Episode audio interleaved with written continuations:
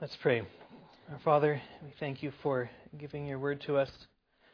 We pray that you would continue to teach us today. Help us to learn from you. We ask this in Jesus' name. Amen.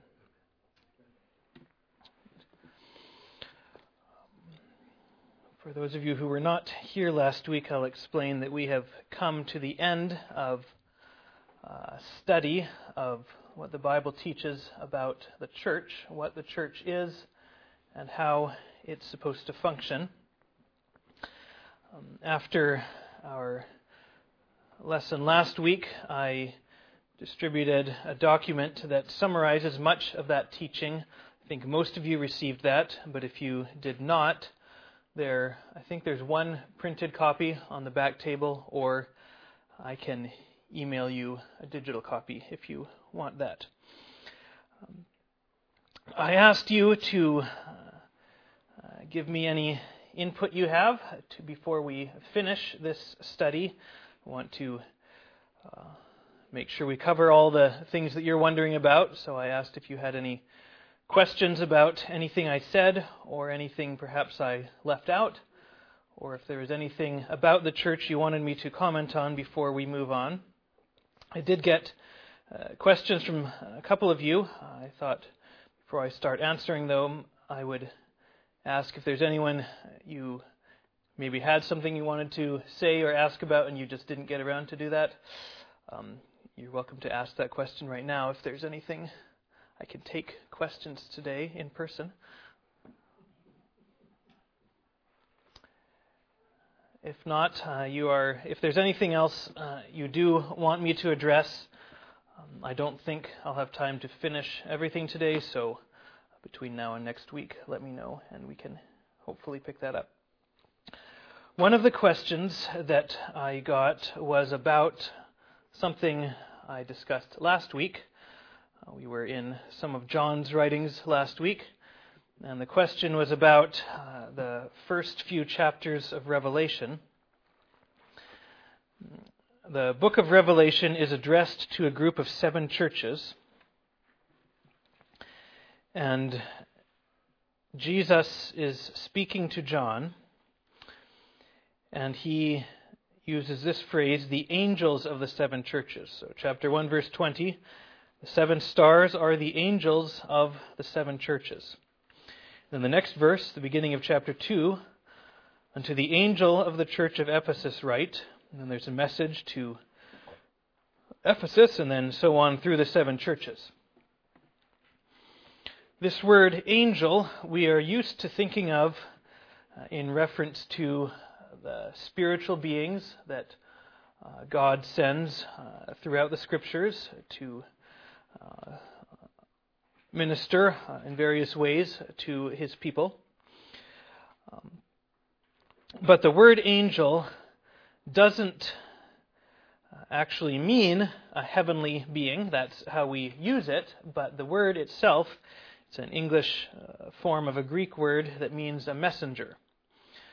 So that's what the word angel means. It means messenger. And actually, if we were to look in the Old Testament, we would see that the Hebrew word that's equivalent to the Greek word angel also has the same meaning, a messenger. So though the word is usually used for non-human messengers, it can also be used for human messengers. And there are a handful of examples like that in the New Testament. It's clear that in these chapters of Revelation, Jesus is talking about a human messenger. This person is a member of the church, and it is pretty nearly certain that the people Jesus has in mind here are the pastors of each of these churches. He doesn't identify or describe who these angels are, but there's really no one else it could be. He's obviously referring to the pastors of those churches.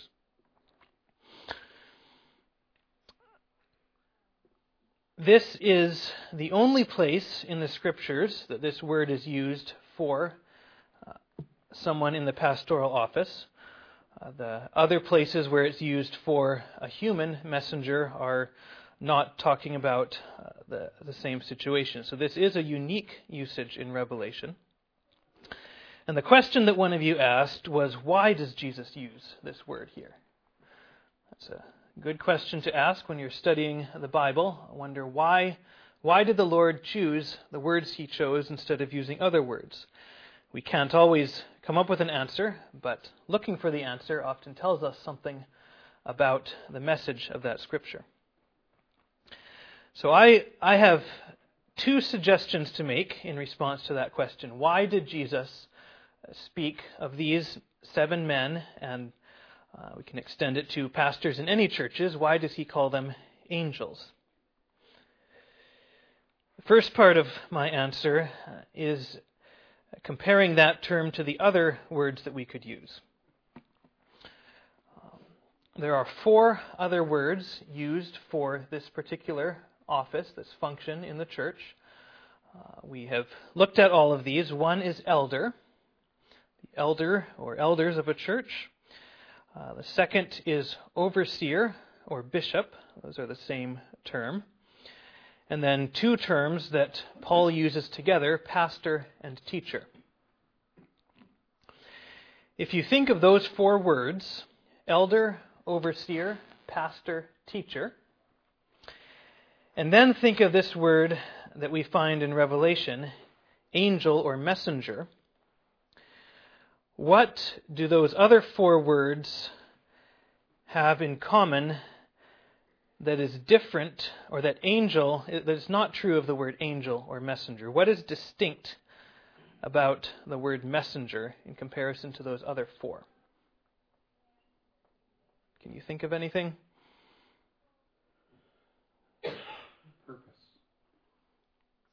Purpose. A messenger has a message. Communicate.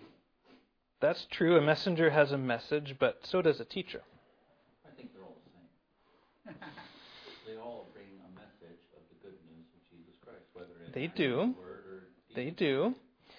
Pastor or teacher, which one was it? Pastor, teacher, overseer. They elder. Would be a human. They would be a people of sorts. I mean, they would be a pastor as a person. Well, we're talking about the same person. There's different words for the same person. Forget about the angels you're used to thinking of. Just think about the meaning of the word itself, messenger.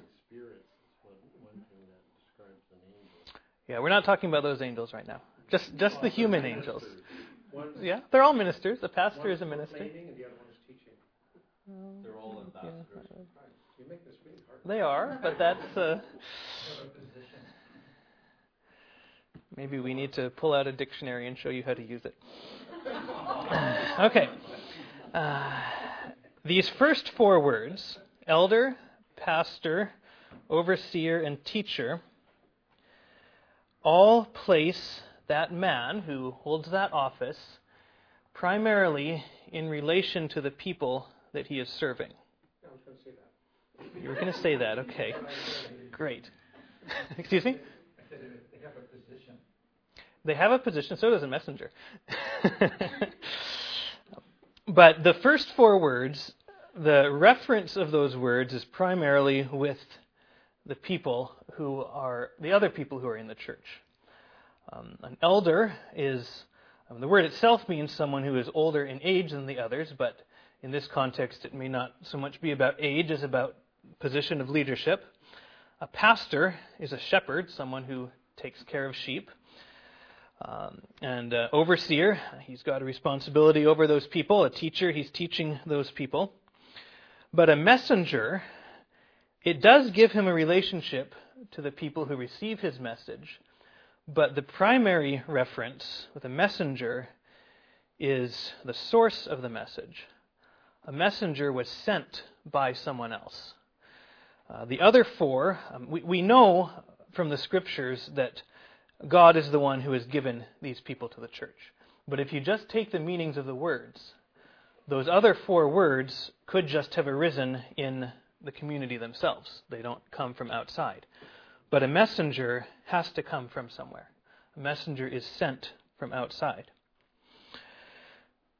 So if Jesus speaks to these pastors as being messengers, he's putting them in direct relationship to himself. the pastor of the church at Ephesus, or at Smyrna, or at those others of the churches that John was writing to, each one of them is a messenger from God. That's true of every pastor and teacher in a church. He is a messenger from God. He doesn't hear the voice of God in the same way a prophet would, but he does have a message from the Scriptures that he is responsible for bringing and teaching to the people in his church. That is a very solemn responsibility. And if you read through the second and third chapters of this book, we referred to them a little bit last week, you can see perhaps why Jesus would emphasize their status as messenger. Some of those men were not faithful at communicating that message. You can see that from the way that he condemns what was going on in some of those churches. So that's one part of my answer, that Jesus wants to highlight their relationship to him and their special responsibility as having a message from him. The second part of the answer is the rest of the book of Revelation. If you read through Revelation, there is a lot of angelic activity. And here in the first few chapters, angel means a human messenger, but through the rest of the book, it means what we usually think of when we think of angels. Those spiritual messengers that come from God. They come with messages from him. They administer his justice in the world. They protect the saints. And it may be that because of that activity of those angels in the rest of the prophecy, Jesus wants his human messengers in the churches to see their work in connection to the work that is done by the spiritual messengers from heaven. The work of a pastor is not identical to the work, the ministry of an angel, as we usually think of angels, but both of them are servants of the Lord. Both of them are serving the Lord's people, and both of them have responsibilities to do as part of God's plan. And perhaps the Lord wants to make sure that pastors in churches realize that what they're doing isn't just a unique, isolated being pastor of this one church. It's actually part of everything that the Lord is doing with all of his servants, including the angels. So that's how I would answer that question. Why does the Lord use this word angel in this context? Are there any follow-up questions about that or anything else you've been wondering about, perhaps about pastoral ministry that I should address?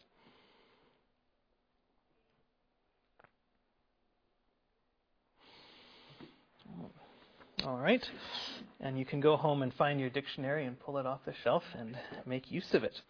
I have a bunch of dictionaries right next to my desk, and I use them all the time. They're very helpful. Another question I was asked was a question about baptism. You will recall that when I spoke about baptism, I pointed out that baptism isn't something that the church does. It's not something that requires the presence of the church.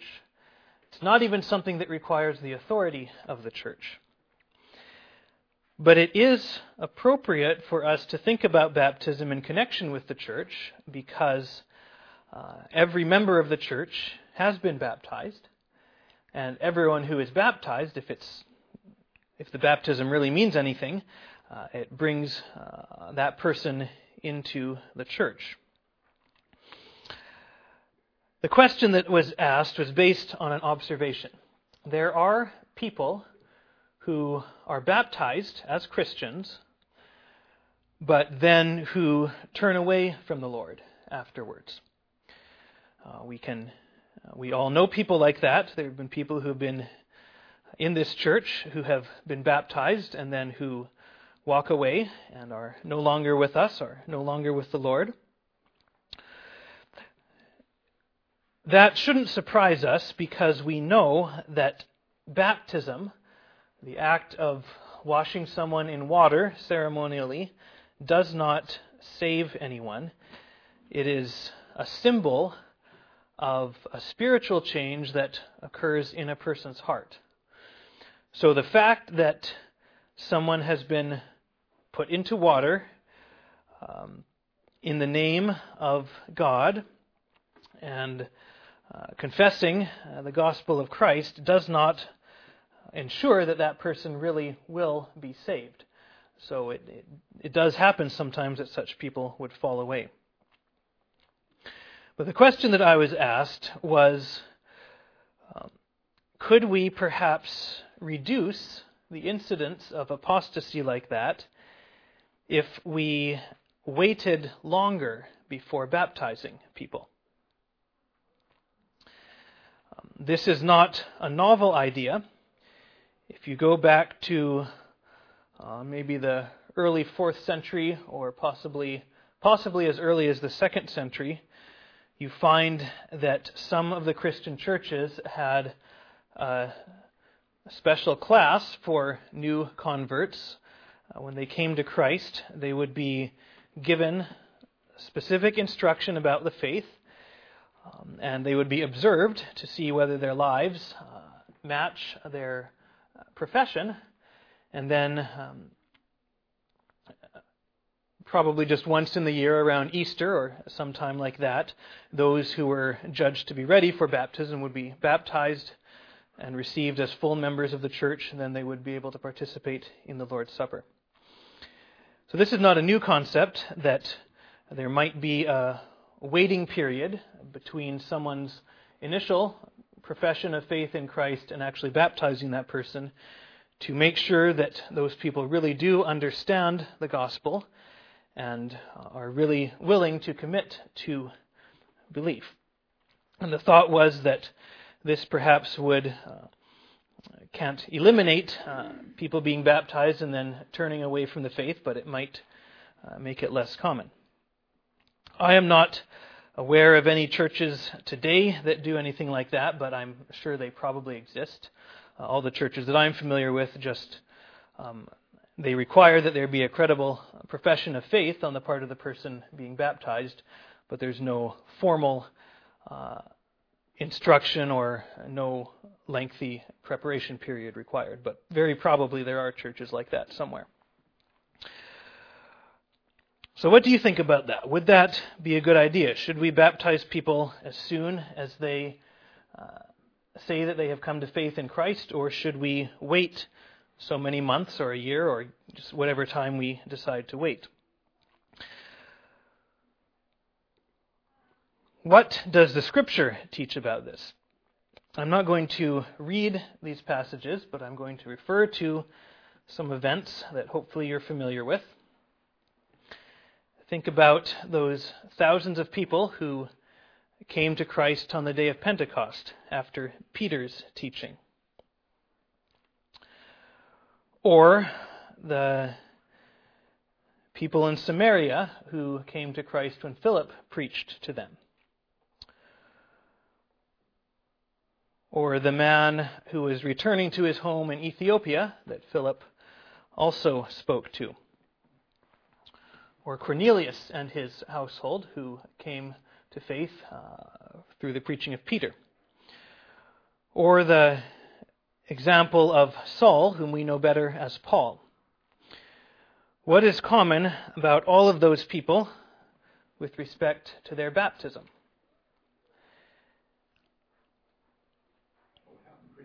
It happened pretty quick. It was pretty much immediately. In the case of Saul, I think there was a delay of 3 days or something like that. But in some of them, for sure, that man that Philip met in the chariot, it was no more than hours, may not even have been a full hour that Philip, between his hearing the gospel and being baptized. Same with Cornelius, that was right away. No time of delay at all. So the scriptural pattern is that no, we should not have any time of waiting for baptism. In fact, It's probably more likely that Christians wait too long to be baptized than that they do it too quickly. That doesn't mean that there should not be careful instruction of those who have recently come to Christ. But with reference to baptism, baptism in the New Testament immediately follows faith, really without any waiting at all. Now, those examples I just gave you, most of them are of people who knew at least part of the Old Testament scriptures. Even in the case of Cornelius, who was not a Jew, he was somewhat familiar with the truth of the Old Testament. But baptism immediately following conversion also is seen with reference to someone who knew nothing at all about the truth. If we go to the 16th chapter of Acts, there's the keeper of the prison who is converted, and verse 33 says, "He was baptized, he and all his, straightway." There's this immediate baptism. Here's a man who had never heard the scriptures, probably knew next to nothing about the Jewish religion. There was not a synagogue in Philippi, so anything he knew about the Jews would have been very distorted. Had very likely not heard the name of Jesus before that night, and yet he is immediately baptized. And I can imagine what happens the next day. Paul and Silas go to Lydia and the other believers there and take their leave of them and say, "Oh, by the way, we baptized a whole household last night. They're your responsibility now." There's no preparation time at all, just immediate baptism. There is one example of someone who was baptized and then it was clear that that person was not a believer. Acts 8:13, this is in Samaria. "Simon himself believed also, and when he was baptized, he continued with Philip and wondered, beholding the miracles and signs which were done." But then, verse 21, Peter says to him, "Thy heart is not right in the sight of God. Repent therefore of this thy wickedness, and pray God if perhaps the thought of thine heart may be forgiven thee. For I perceive that thou art in the gall of bitterness and in the bond of iniquity." So this man expressed some kind of faith. He was baptized, but he apparently was not actually born again. And Peter addresses that problem with him, but Peter does not rebuke Philip for having baptized that man. That baptism was what should follow immediately upon belief.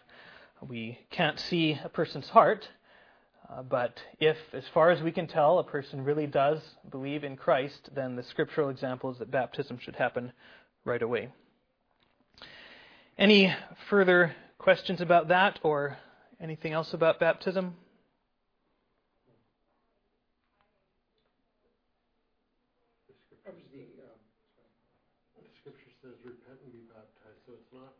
Necessarily what they didn't know, but what do they know? I think that's the question that needs to be asked. What do you know concerning Christ? That he's truly the Son of God, and that he died on the cross for their sins, and have they surrendered to him? Those are the questions that need to be asked. Yes, there needs to be a real faith, which means there has to have been a hearing of the gospel and a comprehension of the gospel.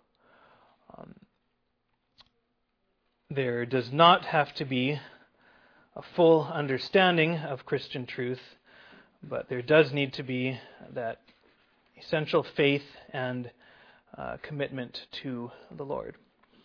Yes?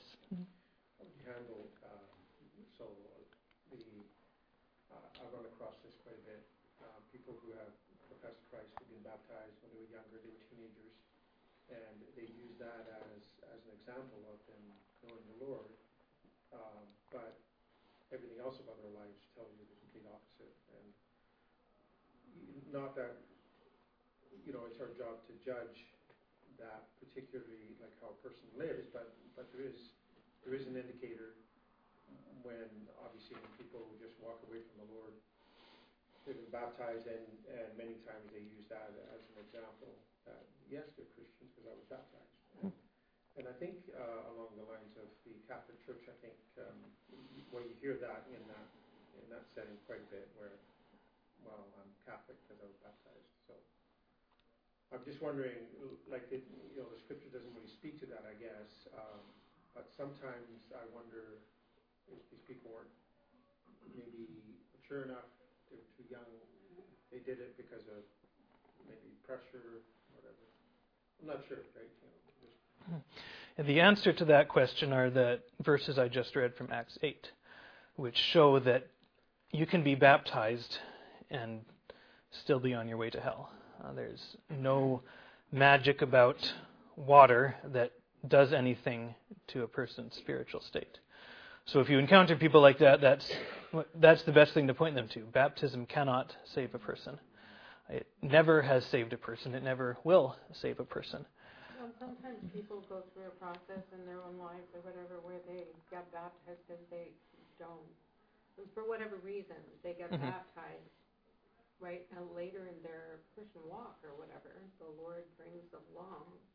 And then they come to understand more what baptism is about. They may desire to be baptized. There's nothing inherently wrong for them to be baptized twice, because, as we say, really the process is not what saves them. It's the heart condition, their heart condition with the Lord.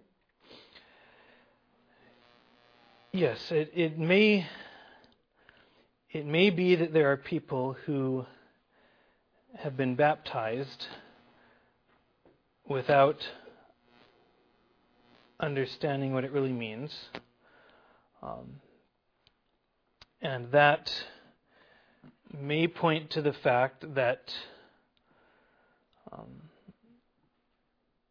the church they were in didn't teach them very well, or that maybe the Lord really hadn't worked in their hearts yet at that point. Maybe there was pressure among friends or whatever to be baptized. There could be any number of reasons to be baptized. And if someone, like the example you mentioned, really comes to true faith later in life,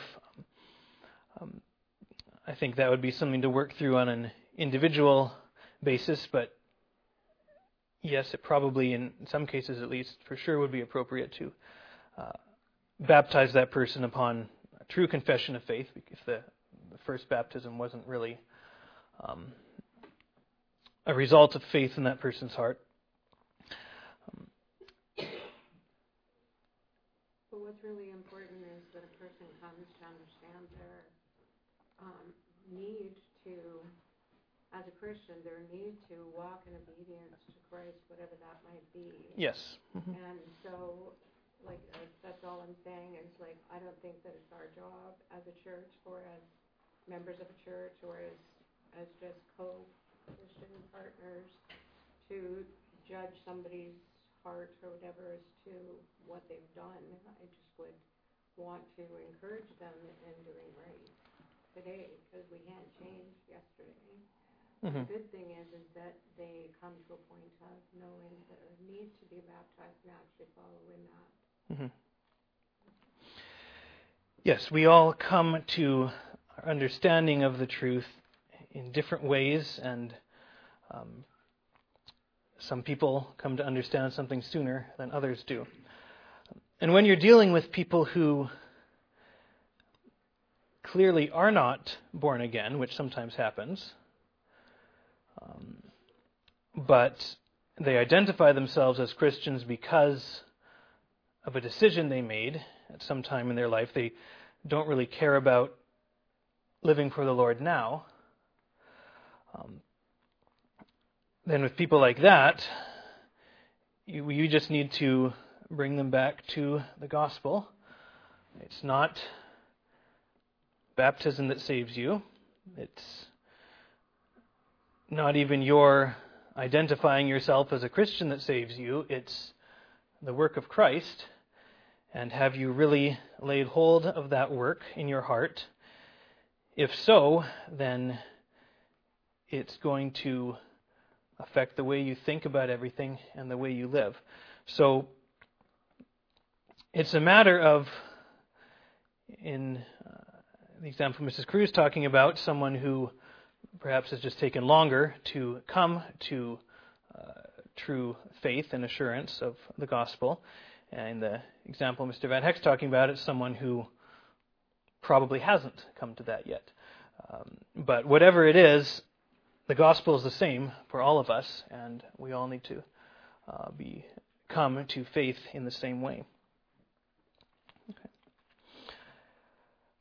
Another question that was asked was, I've got to think of how much time I have left. I think I can do this.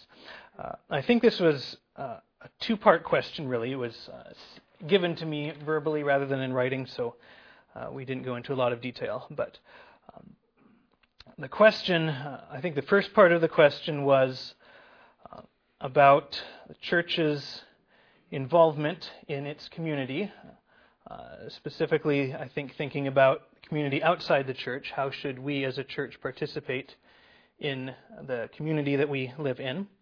And the second part of this question is, how should a church, or shouldn't a church, be working in fellowship with other Christian churches rather than being on its own? I think isolation was the word that was used in that context. To answer the first part of that question, I would say that the ministry of the church to the world is witnessing to Jesus Christ, preaching the gospel, and calling people to faith and repentance. That is the only ministry that the church has been given to the world. Exactly how it will be conducted depends on the resources that a church has, the kind of society that the church is living in. It will look different for every church, but the purpose is the same, that the church needs to preach the gospel and call people to faith. Any other involvement in the community that is not part of that is the church getting outside what God has given it to do. The church has no place in politics as a direct actor. Certainly, teaching in the church should teach Christian people how they might engage in politics, and individual Christians can, if they know what they're doing, which isn't always the case, can be active politically, but the church itself is not a political entity and should not act as such. Social work, providing for people's needs of food or clothing or medicine or anything else, is not part of the church's work. There are circumstances in which the church can make use of such activities to allow for a better preaching of the gospel. But if those activities on their own become the main thing, if we decide we're going to feed everyone in our community who is in need of an extra meal, then if that we just do that because we want to do it, then probably the church is going to be pulled aside from what it really is supposed to do. There is certainly opportunity for things like that. We have made use of that in the past in our church. I have some friends right now who are in the Middle East conducting a clinic as a means of preaching the gospel to people this week and next week. But any activities like that should be done only if they aid in the preaching of the gospel. And if the extra activities take over from the preaching of the gospel, then the church has gone wrong. Of course, there's plenty of opportunity for individual Christians, rather than the church as a whole, to meet the needs of those around them. So to answer that question, I say yes, the church needs to be involved in its community, but community involvement needs to be subordinate to and part of the preaching of the gospel. The second part of that question about church fellowship with other churches. We don't have much opportunity for that in our church because there are not other churches in our immediate area whose belief in the scriptures is such that we could really participate in them in any formal way. Many of us have friends in other local churches, but the teaching and practice of their churches is such that it wouldn't be possible for our church to participate directly with those churches. If you don't understand that concept, then I might recommend the book that I mentioned by Mark Sidwell, Set Apart. I think it's currently out of the library, but certainly I recommend that everyone should read that book. But even in a community where there are many Bible-believing churches, should those churches work together? I spent most of 12 years in a place that was full of churches. There were a lot of bad churches there, but there were also very many good churches. But even in a community like that, where you have 100 or more churches that are faithfully serving the Lord and preaching the gospel, there was very little organized involvement of one church with others. A lot of personal fellowship, but as far as churches doing things together, it almost never happened. And I don't think that's a bad thing, because in the Lord's plan, each local congregation is an organic whole. We saw from 1 Corinthians 12 Paul's use of the second and first-person pronouns there, that the universal church throughout the whole world is the body of Christ. The local church in each place is the body of Christ. So each local church should be able to function on its own as an active body of Christ. And the New Testament does teach that there can be relationships between churches. There are examples in the New Testament of churches helping another church that's in need. There are examples of churches consulting with one another, of Christians who travel from one place to another, fellowshipping with churches in those other places. I hope you do that whenever you travel away from here. There are also examples of churches supporting missionaries who've been sent out from other churches. So these are all scriptural means of interchurch fellowship, and we should make use of them when we can. We had our business meeting recently and talked about possibly resurrecting the annual picnic we used to have with other churches on the island. I certainly hope we can be able to do that. But when a church is functioning the way it's supposed to, there's really not a lot of room for organized activities with other churches. There should be fellowship on a personal level and even on a church level when it's possible. But I wonder if some of us sometimes feel like our church is alone and like we would benefit from more interaction with other churches. I wonder if instead of looking for more involvement with other churches, it would be better to examine ourselves and say, am I actually fulfilling my God-given part as a member of this body? Because if you are, there may not be a whole lot of time left over to think about things beyond the local church. That was probably a longer answer than it needed to be, but basically what I am saying is a church with reference to unbelievers, a church does need to look beyond itself to speak the truth to them.